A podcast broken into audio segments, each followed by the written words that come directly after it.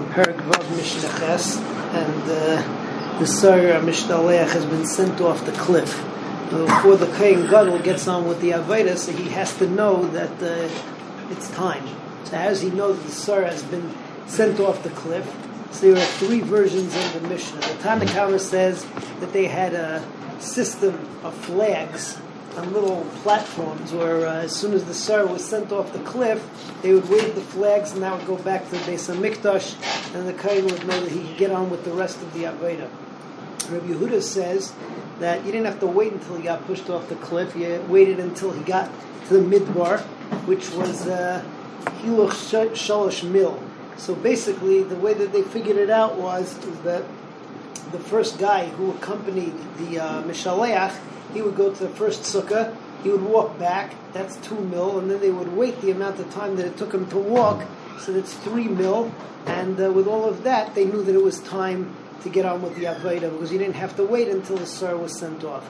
The third sheet says Rabbi Shmuel, and that's the famous one, that there was a spool of uh, cloth or a lashon of Zahiris that was at the opening of the Mishkan, and at the opening, and that turned from red, red to white as soon as Sar Mishtalech was sent off, and that's how he knew that he was able to get on with the Avodah. So that's Mishnah Ches. Gadol. So they said to the Kayin Gadol, Higia Sar Midbar. The Sar came to the Midbar, um, which according to most means he was thrown off the cliff. Minayin Hayu Midbar. So how did they know? So Darki Aisayu Aisim. They. Uh, had uh, flags, umanifim besudar. They had, I'm sorry, they had uh, they had platforms, umanifim besudarim, and they would wave these flags. Yodim shegiya sar midbar, and they would know that the sar was thrown off the cliff. Am Rabbi Yehuda, Rabbi Yehuda says no. Now, simon gadol hayelahem, there was a better simon. Yerushalayim at Beis Chidudai shalosh milim. From Yerushalayim up until you get to the midbar was three milim. Holchem mil b'chezur mil. The first accompanier would go a mil to the sukkah, and he would come back a mil to the Beis HaMikdash. Rishon kadei mil, and they would wait the amount of time that it took to walk a mil. B'yodim shigia sar midbar, and they would know that the sire had gone to the midbar. Rabbi Shmuel, I Rabbi Shmuel said, They had another simon. Lashon shel zahiris ayakasher pislei shel heichel. There was a lashon of uh, there was a uh, what's it called a splotch of uh, of red cloth that was on the opening of the mikdash. Kshigia Sar Midbar, when the Sar got to the Midbar, got thrown off the cliff, Malbin, it would turn white. Shenemar, like it says in the Torah, in, in the Navi, Im yu kashalim shanim, if your your chatoim are like red wool, kashala galbinu, they'll become like white like snow. Okay, moving on to Perek Zayin. The first Mishnah over here talks about Kriyas Torah which the Kayan did. That was the next thing that the Kayan did. He changed out of his Bigdei Zahav at this point. He uh, moved into Bigdei Lavan, either the Bigdei Lavan, Bigdei Kehunah, or his own personal begadim.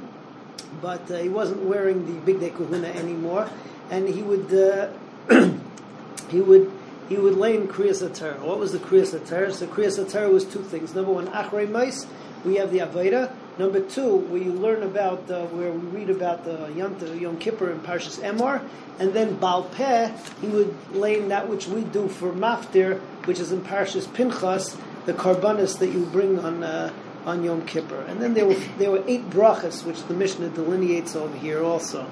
Uh, in Mishnah Bays, just do it at the same time. At the time that the Kain Gadol was reading, something else was happening. We talked about yesterday that the par and the sa'ir were both both brought michutz lamachane for their for their uh, carcasses to be burnt up, um, and you uh, somebody could watch either one of them. Um, you could go from one to the other. You're not considered to be uh, Mavirin al mitzvahs if you leave one to go see the other, because if you're not Isik b'mitzvah, if you're not the one who's actually doing the mitzvah, so you uh, have no problem of being Mavirin al mitzvahs or passing over a mitzvah, so you could go to either one that you wanted, whatever caught your fancy. So that's Aleph and Beis. Bolai Kohen Gadol Likrois. The Kohen that came to do Kriyas HaTorah.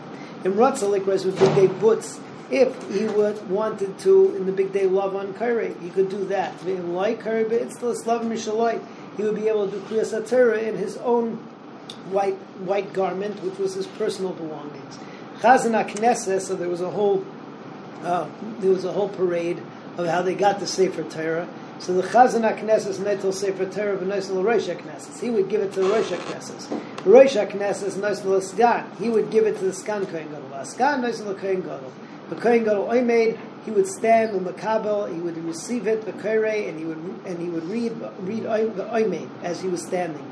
The Korei Achrei Mais, he would read Parshas Achrei Mais the Ach Be'asar, and also the pasuk of the parsha of Ach Be'asar, which is in Emor. The girl will say for Torah, then they would roll up the Sefer Torah, B'chekoi, and he would hold it, Ba'omer, and he would say, Lepnechem, more than what I just read to you, Kosav Khan is read here, is written here, is written, written into the Sefer Torah. And then he would uh, do the Haftarah Baal Peh and then he would read the maftir from Parshas Pinchas with all the karbanis al peh. There were eight brachas they did by Kriyas HaTorah. Number one, al Torah. Number two, al Aveda, which is Ritzei al Eidah, is Maidim al Mechila Sa'avain, a special bracha for uh, Mechila, V'al HaMikdash, V'al Yisrael, um, V'al HaKoyanim, V'al Shar HaTfilah, and on the rest of the Tfilah. So those were all the brachas that they made. Haroya Kohen Gadol Kshu Anybody who was watching the Kohen Gadol when he was reading this Mishnah Bays, in a roa par visar and nisrafim, it was impossible for him to watch the par and the sar being burnt. But roa par visar nisrafim, in a roa kohen gadol kishu He would not be able to see the kohen gadol as he was reading. Not because you're not allowed. There was a big difference in distance in between and they would happen at approximately the same time, so you basically had to pick and choose whichever one you wanted to be continued.